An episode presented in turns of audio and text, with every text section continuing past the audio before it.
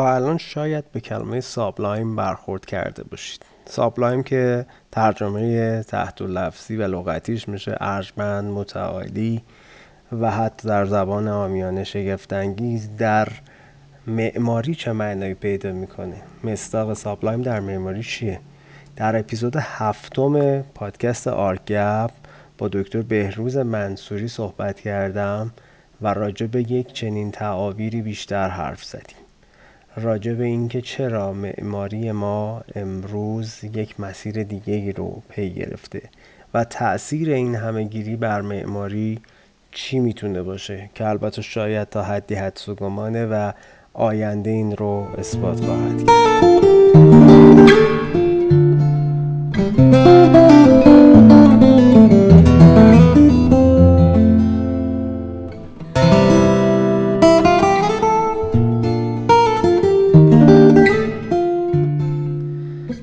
من نوید صدری هستم و شما به اپیزود هفتم از پادکست آرگپ گوش می‌دید.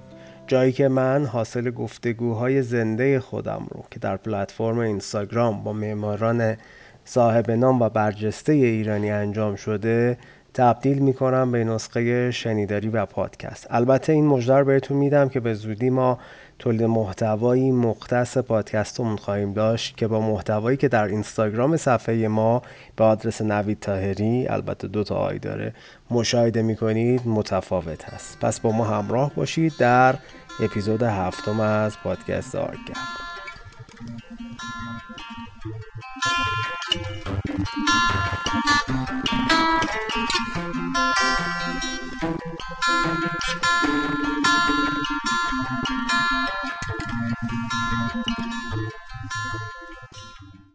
سنگی میشه. ولی کاملا هستم همراه با شما. من صرفا اینجا یه شرایطی پیش اومده که شاید مخاطبین ما که درصد زیادشون این امکان یا این بستر رو ندارن که سر کلاس شما این نوعی بشینن. یا گفتگوهای شما رو انقدر بیپرده و سریح در به اصطلاح چارت دیدگاه هاشون نسبت به معماری روز ببینن. حداقل این دریچه این امکان رو داده که این شرایط فراهم بشه. خب موضوع رو که حالا کم و بیش طبق این جلسات که من با دیگه دوستان داشتم جلسه قبلی هم با جناب مهندس پارسی بودیم راجع به این شرایط پندمیک و فراگیری و تاثیرش روی معماری و ایناست.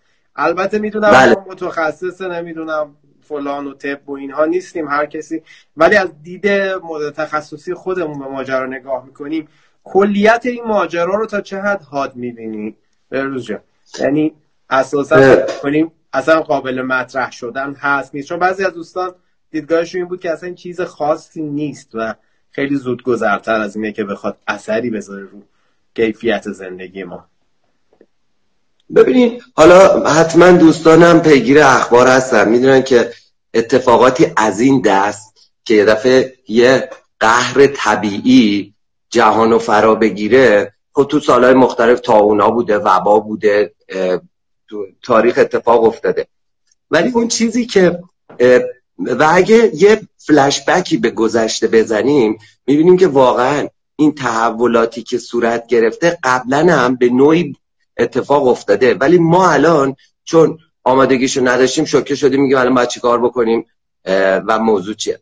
بحثی هم که من امشب با اجازت می‌خوام دنبال بکنم اینه که شاید برای دوستانم جذاب باشه. چون من نمی‌دونم مخاطبای ما اساتید خودم هم هستن حتما که من دارم درس پس میدم خدمتشون. شاید هم بچههایی باشن که دانشجوتر باشن. سعی می‌کنم بحث خیلی فلسفی و سنگینش نکنم بیشتر کاربردی و عملی باشه.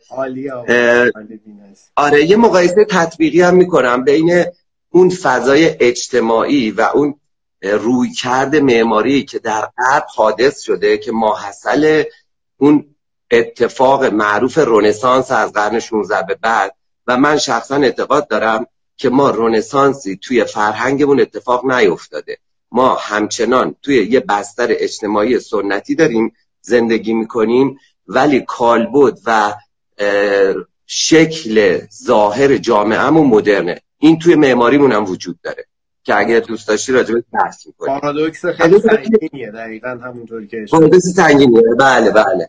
و این تمام این بحثایی که میشه آقا ما باید چه استایلی معماری بکنیم آیا سنتی معماری کنیم؟ اگه سنتی معماری می‌کنیم رویکردمون شکلی باشه به معماری قدیممون یا محتوایی باشه. حالا اگه محتوایی چجوری اونو تأویلش بکنیم interpretation مون چی باشه یا نه ما جزء یه جهگده جهانیم که هر کی هر هر کاری می‌کنه ما با هم یه دیالوگی داریم پس ما باید عین اونا رو طراحی بکنیم روی کردمون هم عین اون باشه. حتی بحثای نظریمون هم از اونا الگو برداری بکنیم. چه برسه به اینکه معماریمون. و این اینو می‌خواستم بگم که الان سوالی که شاید برای خیلی ها مطرح شده اینه که مفهوم کار و مسکن با هم درامیخته شده الان. نمی‌دونم تو چقدر خودت اطلاع داشته باشی. اصلا جدا شدن محل کار از محل سکونت این اتفاق چرا حادث شده و الان تو این شرایط فعلی به گونه ای شده که خیلی از فعالیت های اجتماعی که تو فضای عمومی شهری و فضای اجتماعی شهری که اینم یه الگوی شهرسازی مدرنه داره توی محل سکونت یا خونه اتفاق میفته و مردم هم دارن arrange ش می‌کنن. اما از فعالیت های ورزشی نمی‌دونم آشپزی می‌کنن پیتزا درست می‌کنن کارهای هنری می‌کنن تدریسامون و کلاس های درسمون و اینا رو داریم مجازی برگزار می‌کنیم. من می‌خوام یه background یه پیشینه تاریخی نسبت به این اتفاق بگم. ببینین شاید بعضی اینو بدونن. در غرب و اول خدمتتون عرض می‌کنم بعد برمیگردیم توی context شهرسازی سنتی خودمون. خب شهرهای قرون وسطایی medieval age بهش میگن متأثر از اون فلسفه اسکولاستیک شرقی بر اساس مفاهیم فلسفی ارسطویی شکل گرفته یعنی جوهر و کانتنت اولویت بر ماده داشته. اون شهرسازی چون یه روی کرده مذهبی داشته من کاری به بحثای فلسفی و دینی و مذهبیش ندارم. می‌خوام توی حوزه طبیعت بیشتر بهش تاکید بکنم چون الان این اتفاق کرونا هم یه بیس طبیعی داره. اینا اعتقاد داشتن که طبیعت آفریده خداست هیچ گونه دخل و تصرفی نباید توش کرد و اصلا این جهان محل گذره. ما اومدیم اینجا یه time موقتی تفکر سنتی خودمون اینه ها یه time موقتی هستیم خونه هم اگه می‌سازیم خونه یه در واقع کالبدیه برای یه time محدودی به اندازه عمر آدم زاد ولی مسجد یا کلیسا یه ساختمون monumental برای ابد ساخته میشه. حالا این رویکرد احترام به طبیعت میذاشت رویکرد مونیستی طبیعت رو به عنوان غالب می‌دونست. اگه هم دخل و تصرفی تو طبیعت می‌کرد پیرو به صحبت هایی که فرامرز شریک من که من دیدم تو پستات قشنگ ما رو معرفی کردیم ما از سالهای پیش در واقع موقعی که دانشجو بودیم همراه بودیم انقدر خونه رول چی؟ میگم همراه بودین از اون دوره و هنوز همراه بودیم چیکار می‌کردیم مثلا؟ رولوه می‌کردیم. اصلا ما رو تو مملکت به اسم رولوه چی میشناختن؟ شهرهای مختلف از ناین کرمان اینا. من من با فرامرز بالا با دوستای دیگه. می‌تونم بگم بالغ بر هزار دو هزار تا خونه رولوه کردیم. اونم با لوازم ترسیمی اون زمان. کالک و پوستی و اینا پیاده کردیم. حالا اون موقع که این رولوه رو می‌کردیم اهم از خونه بود یا اهم از ساختمون مسجد کاروانسرا بازار تبریز ناین زنجار خیلی حالا وارد بیوگرافی و خاطرات جوانی نمیشم برات. این بود که میفهمیدیم که آقا این ساختاره در این حال که خیلی ارگانیک و بی‌نظم شهره در این حال یه وحدتی بین اجزاش داره هم هندسه داره تو سرها هم ارگانیکه. حالا این بحث بعدا برای داستان خودمون بهش می‌پردازیم. من داشتم قهر رو می‌گفتم به. تو بعد این اتفاق بوده که طبیعت به عنوان مظهر وجود خداوند هیچ گونه دخل و تصرفی باید توش نشه. و در واقع ما باید تو طبیعت انکشاف بکنیم. یعنی چی؟ یعنی باید آشکار بکنیم. از ظاهرش ظاهرش رو آشکار بکنیم. یا اگه دخل و تصرفی هم می‌کنیم در حد اضافه کردن باشه نه در حد کم کردن. اکتشاف یعنی چی؟ اکتشاف یعنی غلبه بر طبیعت. یعنی طبیعت رو تسخیر بکنیم. انکشاف نه یعنی یه چیزی بهش اضافه بکنیم ظاهرش رو بکشیم بیرون چون ظاهرش ذات باری تعالی به بیان دینی توش وجود داشته. فرورزم پریشب همین موضوع رو گفت. گفت ما اگه معماری هم می‌خوایم بکنیم نباید تخریب بکنیم دو مرتبه بسازیم. برای اینکه این ذات روی کرده یه تفکر مدرنیستی به طبیعته کاری که ما کردیم و الان عواقبش رو داریم تو این دوره کرونا می‌بینیم. دقیقا. بله. همه می‌دونن خودت هم استادی می‌دونی اینه که چطور خردگرایی بعد از رونسانس که شروع شد این جمله مال خود دکارته که بعدا کانت در واقع اونو دیولوب کرد و اینا به عنوان پایه‌گذاران فلسفه مدرنیته مطرح. که میگن که گفته تو خود کتاب گفته در روشش نوشته سراحتا ما حاکمان طبیعت خواهیم بود به کمک منطق و ریاضیات. چرا؟ برای اینکه مانفورد هم گفته لویز مانفورد گفته آقا طبیعت یه ماشین بزرگه که منطقش بر اساس ریاضیاته. ما به کمک به کمک رشنالیتی می‌تونیم منطق ریاضی رو کشف کنیم پیش بینی بکنیم. خیلی هم حال می‌کردم باش یعنی گالیله اومد گفت این ستاره ها دیگه خونه فرشته ها نیستن. زمین داریم خورشید داریم مده بعد کوپرنیک اومد نیوتن اومد. همینجوری دست به دست داد. این دست به دست دادنه که شروع رون... یعنی تأثیرات رنسانسه حالا می‌دونیم دیگه تو قرن 18 منجر شد به اتفاق انقلاب صنعتی در کنار تفکرات عصر روشنگری که همچنان داشت فلسفه خردگرایی که یه فلسفه دوالیسم بود دیگه مدرنیست یعنی مفاهیم شکلی از مفاهیم محتوایی کاملا تفکیک شد. اون چیزی اینی بود. شد با ریاضی منطق علمی تحلیلش کرد. امپریسیسما و اینا پراگماتیسما و تجربه گراها گفت آقا همه چی علمیه ریاضیاتیه ما می‌تونیم ببریمش جلو. از اون بعد اون چیزی که به content و subjective مطرح می‌شد اونا رو یه عده‌ای اومدن من نمی‌خوام بحث فلسفی بکنم میگذرم ما. یه عده‌ای اومدن گفتن آقا مقولاتش یا به الهیات ربط داره یکی هم اومد مثل کانت گفت به ذهن انسان ربط داره. بعد اسپینوزا اومد یه چیزی گفته اینا حالا بگذریم. ولی من می‌خوام بگم انقلاب صنعتی که شد انقلاب صنعتی تاثیرش رو معماری خیلی عقبتر و دیرتر بود. تاثیرش رو بستر اجتماعی بود و روی نحوه تولید و توضیح و شکلی اقشار اجتماعی. چی شد؟ این شد که یه سری خورده برجوها اومدن جایگزین اون سیستم فئودالیسم در واقع حالا این خورده برجوها چه اتفاقی افتاد؟ نیروی بخار جایگزین نیروی مایچه انسانی شد. مقایسش می‌کنن تو کتاب های فلسفی مقایسش می‌کنن با اختراع چرخ توی دوره نئولیتیک که چطور انسان یه دوره متحول شد. بعدا که انقلاب دیجیتالی شد مثلا انقلاب دیجیتالی رو با انقلاب صنعتی مقایسه کردن دیگه. من دارم میگم تو عصر بعدی یه انقلاب دیگه خواهد افتاد. که باز نوع سیستم زندگی آدما رو متحول خواهد کرد. همونجور که اختراع چرخ تو دوره نئولیتیک انسان قارنشین و بیابانگرد و دیگه عملا اتفاق میفته یعنی یک تأثیری که می‌ذاره همین جریان همونجور که گفتی لول های اجتماع و سبک زندگی آدما تحت تاثیر این یواش یواش عوض میشه که حالا شما داره قصهش رو میگی تا برسیم به امروز. آره من می‌خوام قصه رو جمعش کنم. من اینجا می‌خوام بهت بگم. سیستم فئودالی خانه و محل کار با هم یکی بوده. وقتی کارخونه به وجود میاد وقتی یه قشر کارگر به وجود میاد یهو تفکیک میشه. محل سکونت از محل کار. و همون اتفاقی که الان ما داشتیم باید زندگی می‌کنیم الان دو مرتبه داره این دوتا با هم در درگیر میشه. برای همین مثال زدم. یه خورده تاریخش طولانی گفتم برای اینکه دوستان بدونن که این اتفاقه یهو نیفتاد. متأثر از یه تفکرات رنسانسی. بله. بعد می‌دونی که حالا بحثایی هم که فرامرز کرد اینجا باز می‌تونه به بحث من لینک بشه. چون ما صبح شب با هم میشیم این حرفا می‌زنیم دیگه. دفتر که تعطیل کاسبی نداریم میشیم بحثای نظری می‌کنیم. اتفاقی که افتاد این بود که روش تولید عوض شد دیگه. روش تولید عوض شد بعد همون بحثی که فرامرز کرد. ما مصرف کننده شدیم بازار. آره. و یه سری فعالیت های شهری جدید شکل گرفت؟ مثل فضای شهری عمومی برای اوقات گذران اوقات فراغت نمایشگاه ها برای عرضه محصولات تولید شده.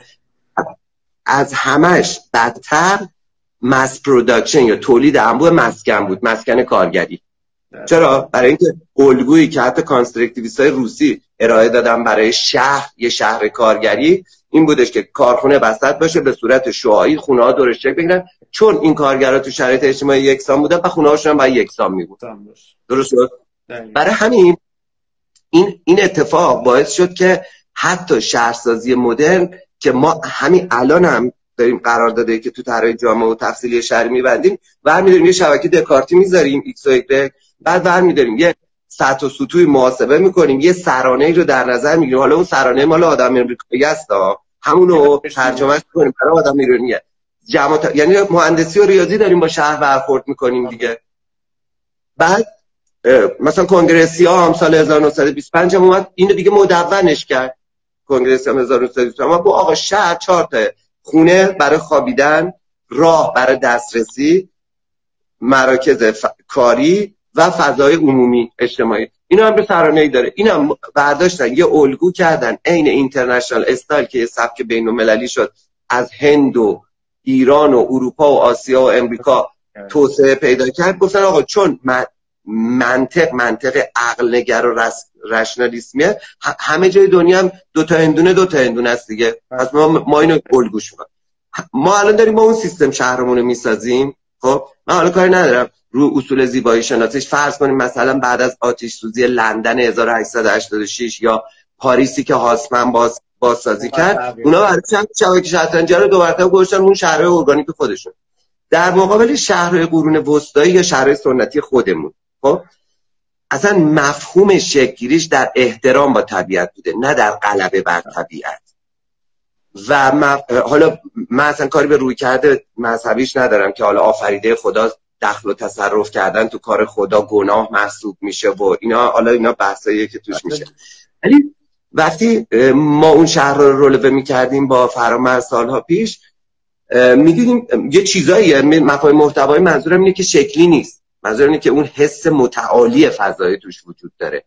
مسکن چه تو روی کرده مدرنیستیش چه, رو... چه رو... تو روی کرده سنتیش یکی از کوچکترین واحدهای شهری محسوب میشه دیگه.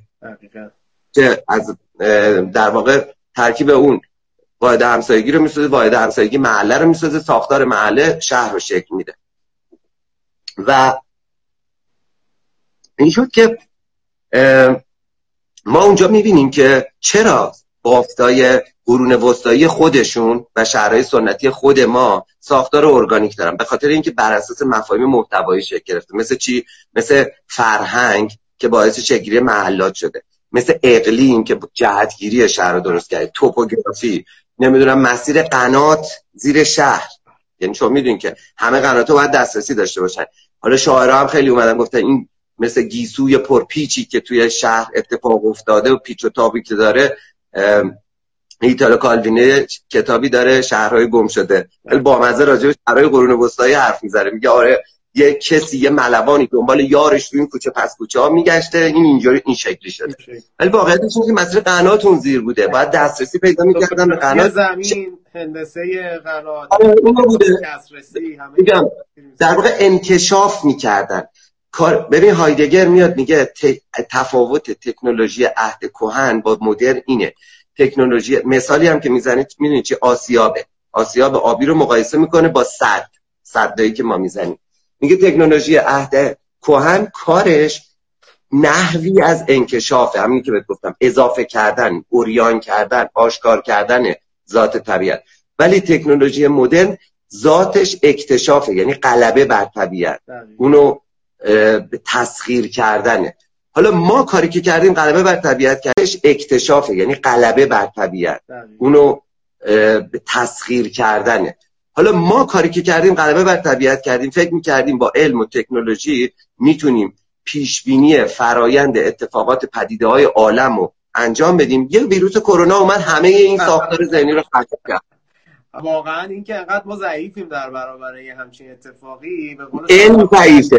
می‌بینی؟ علم منطقه خیلی منطقه قالبی نیست در صورت که ما تصور این بوده که نه ما دیگه رسیدیم به اون لولی که به طبیعت غالب میشیم و همه چیز رو در سیطره اختیار خودمون داریم. در صورت که شرایط همون نشون داد نه ما واقعا خیلی عاجزیم در این اتفاق. بعد از امریکا تا هندوستان شبیه به هم یعنی خیلی اتفاقی شما نمی‌بینید مثلا نیویورک یه طور دیگه شده باشه الان دهلی یه طور دیگه مثلا گوانجو یه شکل. همشون الان یه الگوی ثابت و همش یه الگو چیزی که برای من جالب بود توی الگو اینه که مفهوم خونه و سکونت یهو یه چیز دیگه شده. خونه ای که قرار بود بر اساس این رویکرد مدرنیستی که من الان قصهشو براتون گفتم محل خوابیدن و استراحت تو شب باشه الان شده به عنوان یه فضای شهری چند عمل کرده. چیزی که توی ساختار بافتای تاریخی بوده قبلا. می‌دونی؟ تو اروپا اینجوری بوده. و اصلا اینکه مردا از خونه اومدن رفتن زنها خونه نشین شدن خونه دار شدن و اینا بعد از همین اتفاقات انقلاب صنعتی و این چیزای سوسیالیستی گرایشات سوسیالیستی که فرامرز پریشب راجبش خیلی مفصل گفت. ماحصل همین داستان دیگه. پاپ آرتی که به وجود اومد و اینا. و حتی فرض کن که حالا شما داشتین پریشب با فرامرز بحث می‌کردید آ چی شد؟ یهو هنرمنده آوانگارد و برداشتین کنار گذاشتن. دو مرتبه تو قرن 19 معماری نوکلاسیک رو گذاشتن. تازه من سنم قد میده. تو قد نمیده. تو قرن 20 هم مثلا 10 سال 15 سال پیش اگه یکی تو دانشکده قرینه طراحی نمی‌کرد می‌گفتن اولد فشنه برای اینکه مایکل گریوز و نمی‌دونم چارلز جنکس و اینا همه میر و اینا همه متقارن طراحی می‌کرد ما هم می‌خواستیم قافله عقب نباشیم. الان برعکس شده دیگه فرضاً. اینه که این گرایش نئوکلاسیکی هم بازی گرایش فرمال بود. یعنی مثلا چی رو می‌خواست به رو محصلش همون برجوازی رو می‌خواسته به رخ بکشه دیگه. یعنی تو فکر کن موسولینی تو ایتالیا اومد کل اون آنتونیو سنت الیا بیچاره تو جنگ جهانی مرد یه آدم آوانگاردی بود. اسکیساشو دیده از شهرهای آینده و شهرهای مدرن چه اسکیسایی می‌زد. اون اومد نئوکلاسیک برداشت. هیتلر اومد تو آرمان. اون نهضت چه می‌دونم برلاخه اینا کی بودن؟ اونا رو کلا گذاشت کنار. اصلا آرت رو. اساسا تمام این سیستم مسکن جمعی هم بعد از شکست آلمان توی جنگ جهانی دوم معنای واقعی امروزی اون حالتی که گفتی بعد از انقلاب صنعتی خونه های خیلی حالت کمونیستی من چند وقت پیش داشتم میخوندم آلمان بعد از جنگ جهانی هم که واقعا دیگه فرو افتاده و چیزی ازش نمونده تنها راه حل رو در مسکن انبوه ارزان می‌بینه. که همه چیش دیگه یعنی به حد هیچیره فقط سرپناهه. و دقیقا که این الگوه که امروز ما تحت عنوان مجتمع مسکونی خیلی تو ایران و جای دیگه متداوله یعنی یه آسانسور هسته حرکتی عمودی و یه سری واحد دورش دقیقا از همون دوره انقدر باب شده و رایج شده. و ما هنوز داریم با همون الگوه میریم و اون راه حل رو می‌خوایم واسه همین زندگی امروزمون هم ببریم. واقعیت اینه که به قول شما وقتی تو بستر تاریخ حرکت می‌کنی خیلی چیزا جدید نیست. خیلی چیزا قبلا پیش اومده. نه اتفاق افتاده آفرین. آره. من همین رو خواستم بگم. یعنی من همیشه بچه سر کلاس میگم. میگم ببینید اگه بخوام مثل مارکس و اینا فکر بکنیم تاریخ اسپیرال داره میره جلو. خطی نمیره و حواسمون باشه. و داستان سر اینه. من یکی بحثم این بود که اصلا مفهوم سکونت باید بازنگری بشه بعد از این اتفاق. برای اینکه با تکنولوژی جدید و اینا ما به این نتیجه رسیدیم که خیلی از فعالیت های فضای بیرونمون رو می‌تونیم تو محل مسکن انجام بدیم. بعد وقتی رولوه می‌کردیم ما فرامرز اون داستانی که برات گفتم من یه سوال می‌کنم برای خودم شاید جالب باشه. چه جوریه که ما توی خونه هایی که الان طراحی می‌کنیم میان میگه اتاق پذیرایی آشپزخونه فلان. یعنی اسم فضاها بر اساس function بر اساس function شونه form follows function خودمونه دیگه که شعار چیز بوده. ولی چطوری تو مسکن سنتی میریم؟ اسم فضاها ببین مثلا سه دری پنج دری تنبی دالون شاه‌نشین هشتی اینا اینا هیچ کدوم اسمشون بر اساس function شون نیست. ما چون اینجا رفتیم بودیم دیدیم. حالا الان مثلا خیلی میان مرمتش می‌کنن. ما فرمر سر این موضوع اختلاف نظرهایی داریم یه موقعی بحثایی می‌کنیم. این که تو برداری یه خونه رو هتل بکنی خب کسی که میاد اونجا بله چیزی که براش با ارزش و جذابه اون detailing و آجرکاری و کاشیکاری و هندسه و محور و detailing. ولی واقعیتش اینه که این function جدید که داره با اون متحمل میشه در واقع در اساسش یه چیز دیگه ای بوده. من اونا رو چون دیدم دارم میگم. ببینید خب فضای سو... جالبش اینه که این قابلیت رو میپذیره. اون فضای انقدر multifunctional ه که شما وقتی میای میکنیش مثلا نمی‌دونم هتل باز هم می‌تونه در قالب همون امکانات گذشتهش صورت امروزش بشه هتل. با یه سری تغییرات جزئی. در که خانه بوده. ولی هیچ کدوم از این آپارتمان های ما رو نمیشه الان تبدیلش کرد به هتل برای اینکه ذاتش بر اساس عملکرد شکل نگرفته. خب شما ما همه معماریم دیگه دوستایی هم که الان دارم ما رو نگاه می‌کنن. باور کن اگه یه پلان کاروان سرا یه دونه سرایی که شطور رو اینا توش میره تو وسط بیابون یه پلان مدرسه دینی یه پلان کاروانسرای تو بازار رو بذاریم بغل هم نمی‌تونید تشخیص بدین کدومش کدومه برای برای اینکه الگوه حاکم بوده و function تو اولویت های خیلی آخر بوده. فضای جوری ذاتش اینجوری شکل گرفته. شکل می گرفته که بتونه توش فعالیت های مختلف باشه. یعنی پنج دری سه دری ایوون تنبی اینا polyfunctional بودن چند عملکرده بودن. اتفاقات مختلف توشون میفته مراسم مختلف ساعات مختلف روز اتفاقات مختلف میفته تو شب یه جور بوده تو روز یه جور بوده تابستون یه جاش استفاده می‌کرد زمستون یه جاش استفاده می‌کرد اینا. و این نشون میده که حتی فضای کاری داخلش بوده. می‌دونی این اتفاقاتی که بوده. و این نشون میده که خونه با اون تعریفی که یه فضای فرمالیه که از عمل کردش داره تبعیت می‌کنه یه مفهوم مدرنیستیه و الان هم تو این کرونا می‌بینیم شکست خورده و حالا بحثای اقتصاد لیبرالی که فرمت مفصل راجبش صحبت کرد بحث اقتصاد و این است ولی موضوعی که الان مطرح میشه اینه که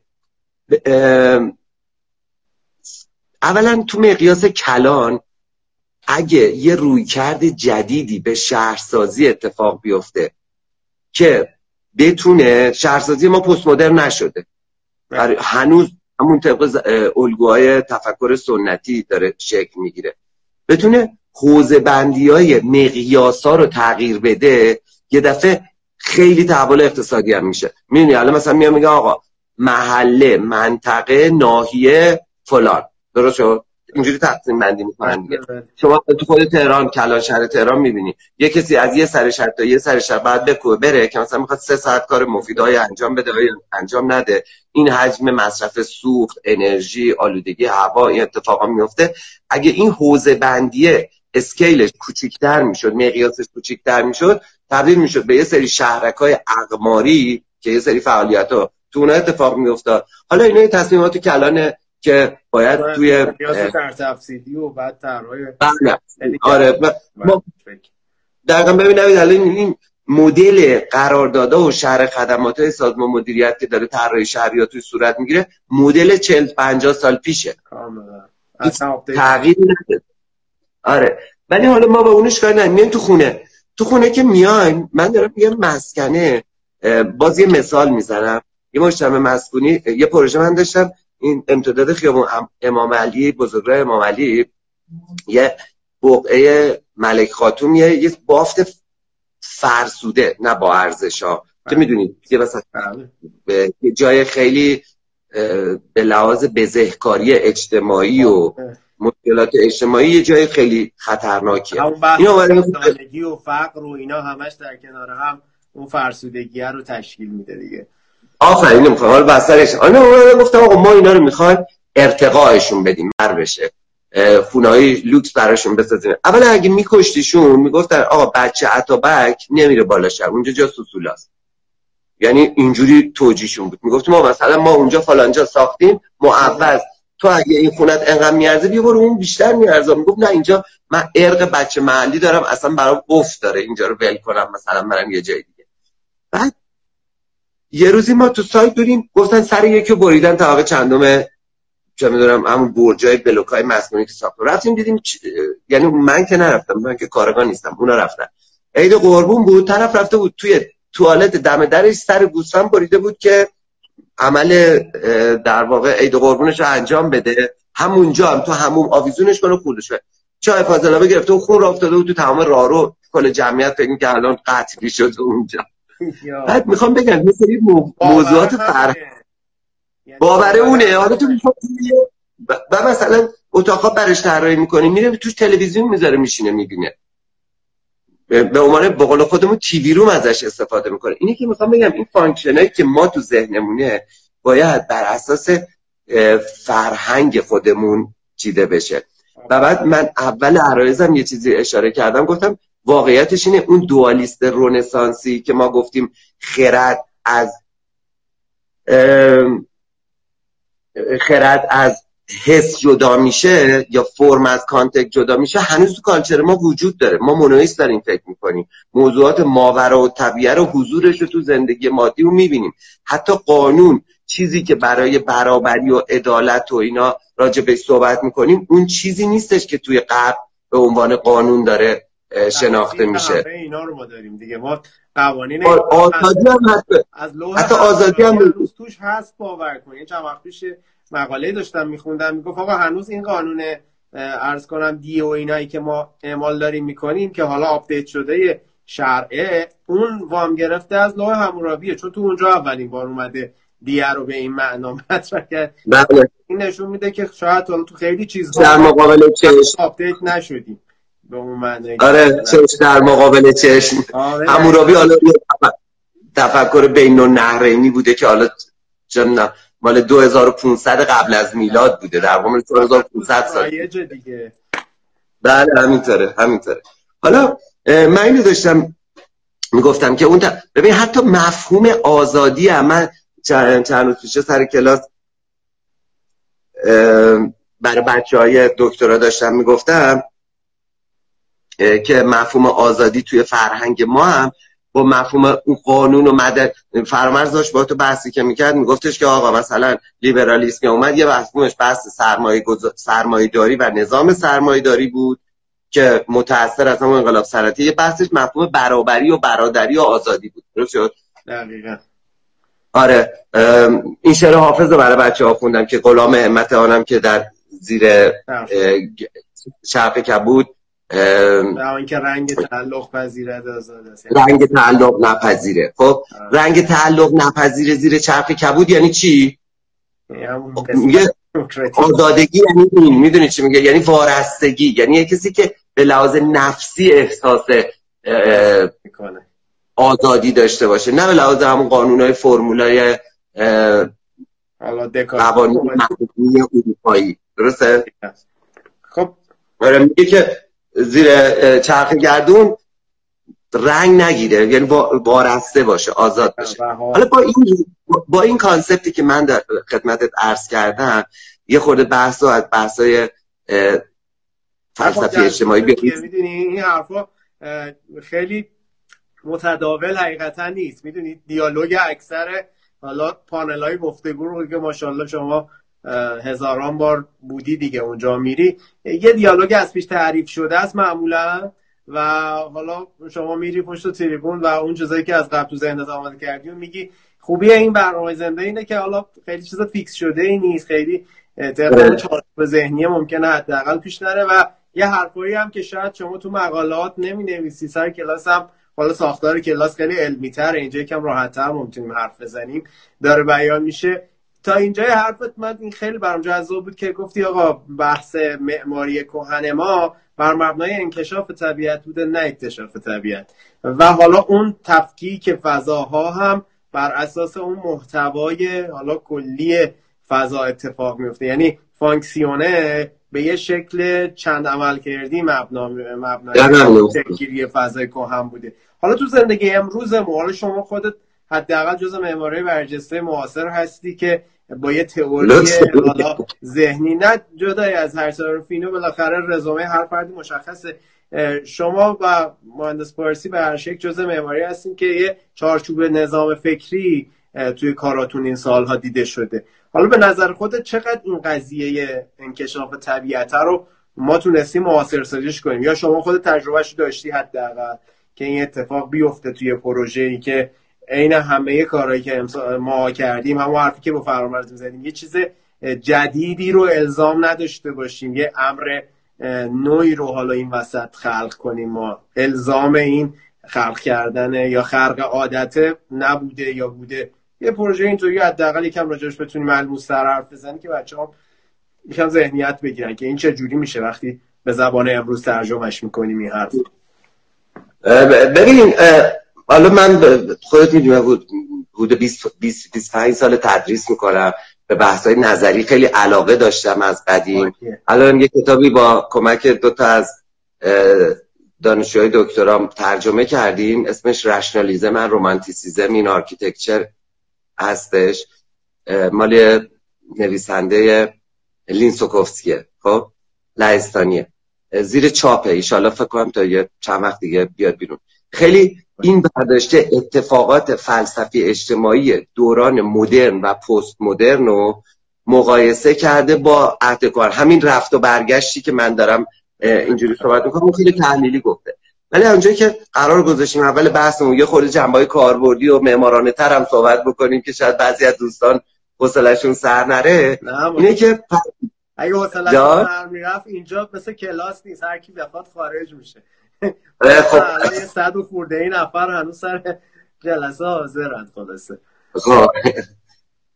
خوشحالم ببینید ما همونجوری که گفتم تو این, تو این دیدگاه با فرمز مشترکی که به نظر من مشترک نیستیم. چیزی که ما باید داشته باشیم از مفهوم در واقع معماری سنت من بیشتر تاکیدم روی جنبه محتوایی قضیه است. برای اینکه دیدگاه های هرمنوتیکی رو بیشتر بهش اعتقاد دارم. به تعویل به اول بازگرداندن. و وقتی محتوایی باشه یعنی اینکه ما اگه می... من نمی‌دونم چجوری شده الان هر کی می‌خواد طراحی بکنه ادعا می‌کنه که آقا به معماری از معماری سنتی الگو گرفته. الگو هم شکلی می‌گیرن. ولی من همیشه اعتقاد داشتم اگه خط کشیدن محتوایی بوده. یه پروژه خیلی سال پیش بغل ارگ تاریخی بم ساختم. به سفارش یونیسف یونسکو که یه پروژه عکسش هم حالا قدیما چاپ شده موضوع آره اینه که هر کی نگاه می‌کنه میگه یه معماری مدرن خیلی مینیماله ولی اون رفت توی هیئتی که تمام بچه های میراث فرنگی بودن به عنوان یه معماری سنتی ایرانی تایید گرفت که مفاهیم توشه و خب ساخته شد. تو مسکن هم که حالا برمیگرده به موضوع طراحی خودمون من واقعیتش اینه که مثلا یه سری مفاهیمی که اهم سلسله مراتب عرصه عمومی تا خصوصی اهم از فضای باز نیمه باز به بسته. این که فضاها رو انقدر سیال و آزاد پیش بینی بکنم که این فضاها قابلیت اینو داشته باشه که کاربر اون فضا بنا به نیازش بتونه چند منظوره ازش استفاده بکنه. مرز کردم این که ما بخوایم ساختار طراحی شهری و شهرسازی رو تغییر بدیم تو مقیاس تصمیمات کلانه ولی در به عنوان یه معمار می‌تونیم نقشمون رو جوری بازی بکنیم که یه تغییری یه اضافه ای به مدل طراحی مسکنمون کرده باشیم. یه الان من دیدم یه پست گذاشته بودیم منم استوریش کردم همین پروژه اخیری که طراحی کردم اون اون همین دیدگاه بود. یعنی می‌دونی پیش خودم گفتم که اون حسی که یه کسی از یه فضای عمومی یه فضای public میاد توی فضای semi-public یعنی اون bridge ه بعد میره تو حیات خونش تو حیات خونش میره داخل خونش. یه سری حیات جان؟ میگم حالا اینو توی مجتمع مسکونی من آره اینو به صورت vertical این دفعه پیادش کرد یعنی تو این پروژه اصلا پلان چیز پیچیده ای نیست. آدم فرمالیستی هم نیستم. برای اینکه همونجور که فرمز گفت فرم یه چیزیه که سه بار که دیده بشه از چشم میفته. برای خودت اختراع بکنی یکی اومده از تو بالترش رو درست کرده دیگه. ولی اگه بتونی فضای تأثیر گذار به, به وجود بیاری در واقع اون جوهره و اون اساس معماری سنتی اون sublime ه. sublime رو شاید بدونین بچه ها شاید میشه حس متعالی فضا. یعنی تو وقتی وارد فضا میشی دو حالت داره. یا ذهنت درگیر میشه یا مغزت درگیر میشه. اگه سراغ form هندسه و sculpture بری sculpture یعنی تندیسگونه بودن معماری بری. خب یعنی formalist برخورد کرده ولی اگه یه حس متعالی به, به وجود بیاره که دفعه بعد اگه رفتی اون تو اون حسه یه چیز دیگه ای باشه. مثلا این حس سابلاین رو میگن تو کلیساهای قرون وسطا هست تو شهرهای سن بافتای تاریخی هست و اینا. اون حسه چیز با ارزش تو فضای حرفایی که الکسان تو کتاب رازجاودانگی هم خیلی روش تاکید می‌کنه دیگه. بعد اون کیفیت بینامه رو براش مثال می‌زنه. میگه من اسم براش ندارم ولی یه کیفیتیه که همین شرایطو داره. حالا می‌تونه اصلا معماری هم نباشه. اونجا مثال می‌زنه میگه یه برکه که یه ماهی توش داره حرکت می‌کنه و اینا. اینه تا ابد تو خاطر انسان میمونه و تو ذهنت هر دفعه این فضای بازآفرینی میشه. حتی اگه اونجا هم نباشی فقط بهش فکر کنی. خب خیلی جذاب اتفاقا. حالا در تو پرانتز در صحبته که داشتی می‌گفتیم ما به عنوان معماره این کار درست رو بکنیم بعد اون شهر اونطوری میشه. من, من, من نمیدم من دارم متدولوژی فکری خودم رو آره، آره. خدمت نه دقیقا. من میگم به عنوان جان بفرما همین متدی که گفتی رو من هفته پیش با جناب ایروانیان صحبت می‌کردم. ایشون هم به یه بحث شهر موزه اشاره کرد. گفت یعنی اگه تک هایی که می‌سازیم اون قابلیت رو داشته باشه بعد یه شهری میشه که انگار تو اسکیل یه شهر یه موزه داری. تک تک آثار انقدر غنیان ولی خب این اتفاق نمیافته چون ما قلیلیم. یعنی تو نسبت ساخت سازای شهری ده درصد هم نیستن اونایی که درست دارن تصمیم می‌گیرن و فکر می‌کنن. چاریه. ببین یه موضوعی که خیلی از دانشجوهای دکترا دنبالشم و با خودم هم پایان دارن اینه که آقا حالا وارد اون بحثه نمیشیم یه بحث خیلی مفصلیه.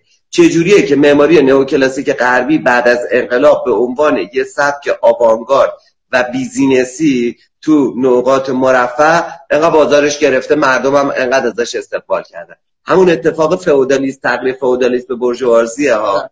چون به آره آره دیگه استالین اومد constructivist رو ریخت دور گفت آقا من معماری نوکلاسیک می‌سازم. آره. اون موسولینی تو ایتالیا اومد فوتوریستا رو ریخت کنار بعد از 1925 اومد نوکلاسیک کرد. هیتلر اومد استایلا و اون جنبش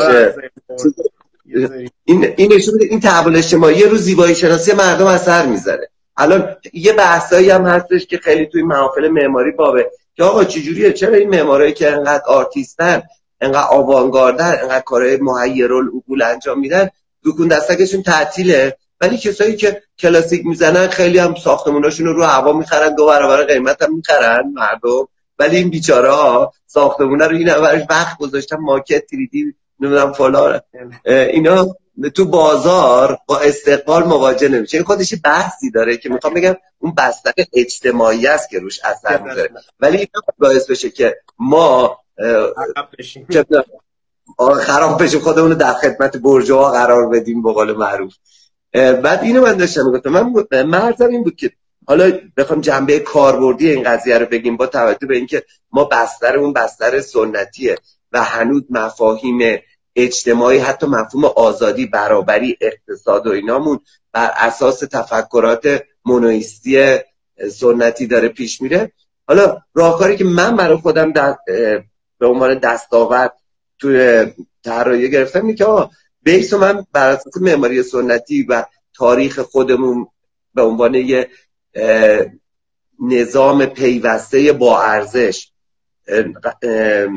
نگه میدارم. حالا باز تو پایان دکتر میگم آقا چی شد؟ یهو تا آخر قاجار. انقدر معماری ما داشت درست می‌رفت. هر چیزی هم که میمد بهش الحاق می‌شد درست الحاق می‌شد. عناصر غربی هم داشت میمد دیگه. یهو وقتی سیستم آکادمیک بزار اصلا مدارس معماری شروعش از یون از رونسانس بود. آره وقتی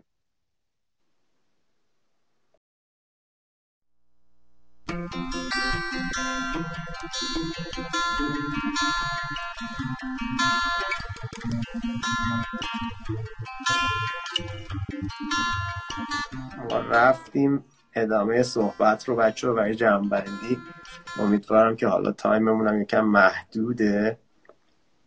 ارزم به خدمتتون. حالا این سوالاتی هم که کردی میمونه من سعی می‌کنم از بهروز جان تموم شده ولی گفتم حیف آخر بحث با دوستان خدافزی نداشته باشم. آقا دم شما گرم. ما این بحثه یه جورایی خیلی هم دوستان دادشون می‌خواست اون نتیجه گیریه به من منظرت می‌خوام. مشکل فنی پیش اومد. اینم عواقب تکنولوژی ها. نباید بهش اعتماد کرد. آره متاسفانه حالا گفتگو زنده هم که هست. واقعا حالا همه چی اگه یه چیز از پیش تعریف شده و ضبط شده باشه خب ادیت میشه این اتفاقات. ولی خب این نه خواهش می‌کنم. آقا تا شما رفتید و برگشتید بچه ها یه عالمه سوال مطرح کردن که حالا من اون کامنتاش بعد روی گفتگوی ما میمونه. ارزم بله. که خیلی از حالا این سوالا رو من اگر بشه ازشون می‌خوام بعد استوری کنند که شما چون الان تو این فاصله 5 6 دقیقه دیگه فکر نمی کنم به پاسخ دادن سوال برسیم. بله. اون نتیجه گیری حالا یا فاینال بحث رو اگر می‌خوای من در خدمت هستم که حالا رها نشه اون صحبتمون تو اون نقطه. شما داشتی می‌رسیدی به این جایی که خب حالا راجع به وضعیت امروز رسیدی. گفتی که حالا هم اشاره داشتی به اون بحثی که توی اروپا اینا اومدن یه اتفاقی افتاد.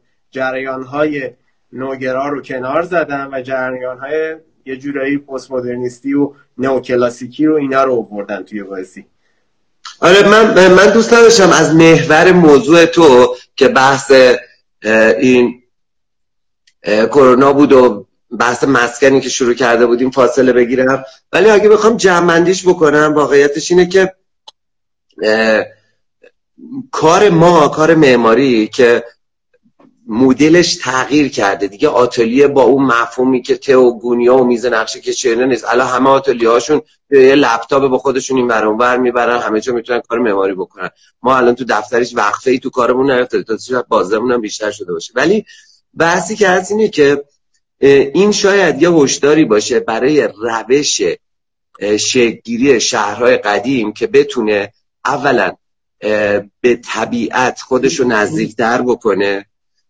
دوما بتونیم ما ما به عنوان معمارا که قرار یه مسئولیتی از آفرینش بخشای اصلی شهر داشته باشیم بیشتر به جنبه متعالی فضا بپردازیم. این جنبه متعالی فضا وجهیش هم وجه طبیعت و احترام به طبیعت و همخانی با طبیعت فرامرز مثال خوبی زد. گفت الان مثلا خیلی فشن شده که میریم سراغ ساستنیبل بودن ساختمونا و نمی‌دونم انرژی های زیرو و پایدار و گرین و نمی‌دونم اینا. می‌دونی اینا چیزای لاکچری گرونه در واقع.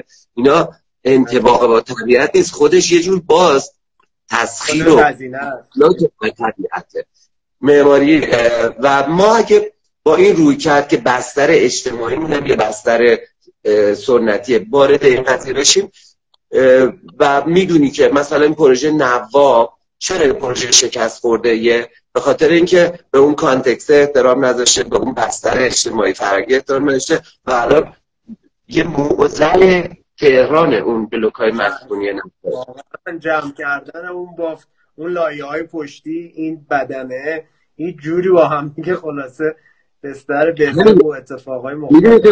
یه رویکرد مدرنیستی بوده.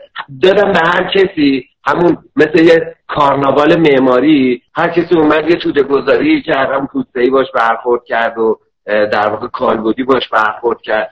و چون به اون مفهوم محتوایی گم شده بود توش تو اون دوره پست مدرن خیلی هم ساختمانهای شیکی بودن و الان به نظر ساختمان پاسخگو نبود جواب نداد. من تایم دارم چک می‌کنم. و اینه که نیت ما بر این دو دقیقه دیگه دو سه دقیقه دیگه فرصت داریم آقا. شما آره نیت ما بر این بوده که آره من یه یه دقیقه من یه دقیقه نیت بر این بوده که بتونیم یه تعویل یه بازخانی بکنیم و معماری رو به عنوان یه هنر یا مهندسی بینارشته ای که خودت هم قبلا اشاره کردی نقش و مسئولیتش فراتر از یه مجسمه سازی خواهد بود. جوری که بتونه پاسخهای روحی و متعالی انسان ها رو جواب بده. من یه دقیقه جمعش کردم. نه جمله از جهت اینکه خب این تصویر رو خیلی از بچههایی که شاید در ابتدای راهن یا دانشجویان یا حتی مبتدی هم 5 سال دارن کار می‌کنن گیجن یه مقدار. می‌دونی؟ چون ما مبانی نظری خیلی شفاف معمارای موفقمون به اون شکل منتشر نمی‌کنن. همین حرفایی که شما زدی رو ما شاید یه نفری باید بره دوتا مقاله از بهروز منصور بخونه تا بفهمه چی داره میگه. با تأویل آثارش شاید اینقدر شفاف نرسه به این نکات. آقا ما چون بچه ها خیلی دوست داشتن همینجا از شما دعوت می‌کنیم یه تایم دیگه یه فرصتی به ما بدید که این بحث خیلی بود و تو این یه ساعت جمع نشد. حقیقتا من فکر کنم بازم تایم می‌خواد. رو اون قسمت های حالا بیشتری که می‌خواستی صحبت کنی یه بحث همین اقتصاد معماری این که اصلا چرا یه دفعه این الگوها انقدر رایج شد بعد از انقلاب و این اتفاقاتی که باهاش درگیریم همین خودت یه اشاره کوتاهی کردی بهش. اینو حالا اگر امکان داشته باشه یه فرصت دیگه به ما بدید یه شب با افتخار با افتخار من خیلی هم از تو تشکر می‌کنم بابت اینکه یه همچین فضایی رو به وجود آوردی. و دوستانی هم که ما رو همراهی کردن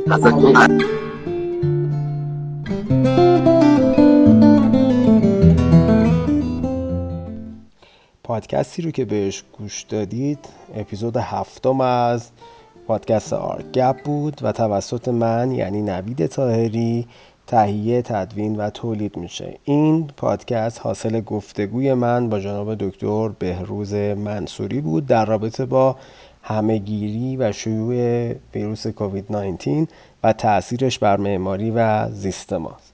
دوستان اگر می‌خواهید از این برنامه که برنامه خودتون هست حمایت کنید لطف کنید و اون رو به گوش بقیه دوستان و علاقمندان حوزه معماری برسونید. تا اپیزود بعدی وقت و ایام بر شما خوش. امیدوارم همیشه تنتون سلامت باشه.